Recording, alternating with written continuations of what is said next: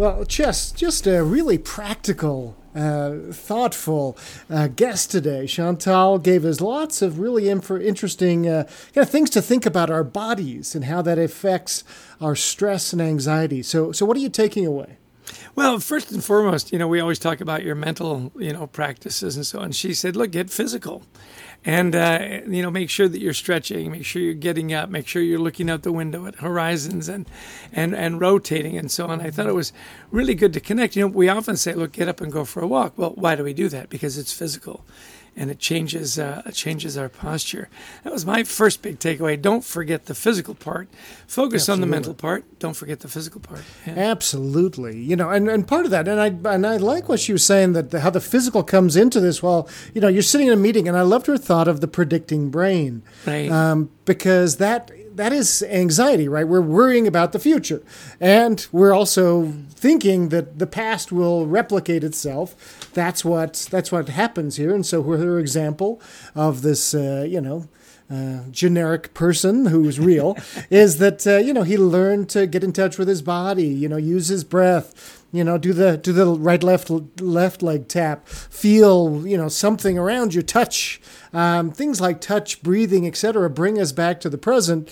And that's how we fight anxiety. You know that, that's really powerful in uh, using the body to fight the predictive brain.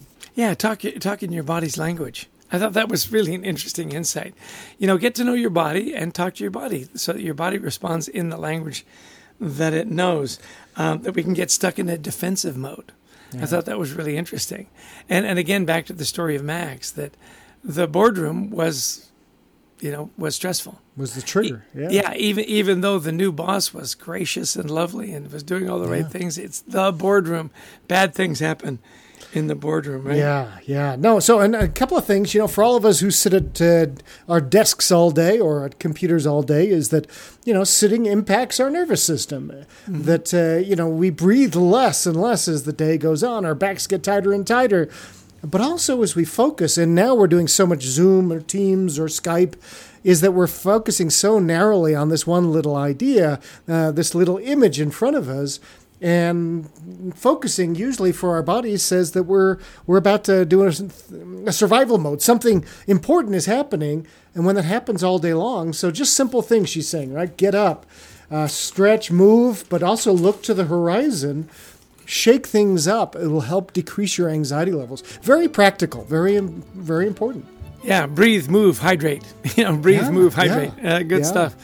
Well, she's been great, and uh, you know we're grateful for all our wonderful guests and the books they write and the, the, knowledge they share with us. Again, her her book is settled: How to Find Calm in a Stress-Inducing World. She was a delightful guest, and and you know we're always grateful and, and give special thanks to our wonderful producer Brent Klein and to Christy Lawrence, who helps us find amazing guests, and of course to all of you who listen. And we're always appreciative that you find the time.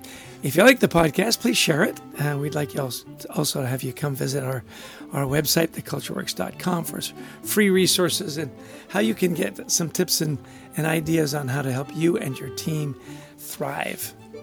And we love speaking to audiences around the world, virtually or in person, on the topics of culture, teamwork, resilience. Give us a call. We'd love to talk to you about your event. Um, also, pick up a copy of that best selling book, Anxiety at Work. That will help you more than anything, right, Chess? Absolutely, and share that with a friend. Well, listen, this has been a delight to be with you. Uh, look forward to the next episode and being with you again, Adrian. But until then, as you always say, what is it that you always say? We wish you the best of mental health.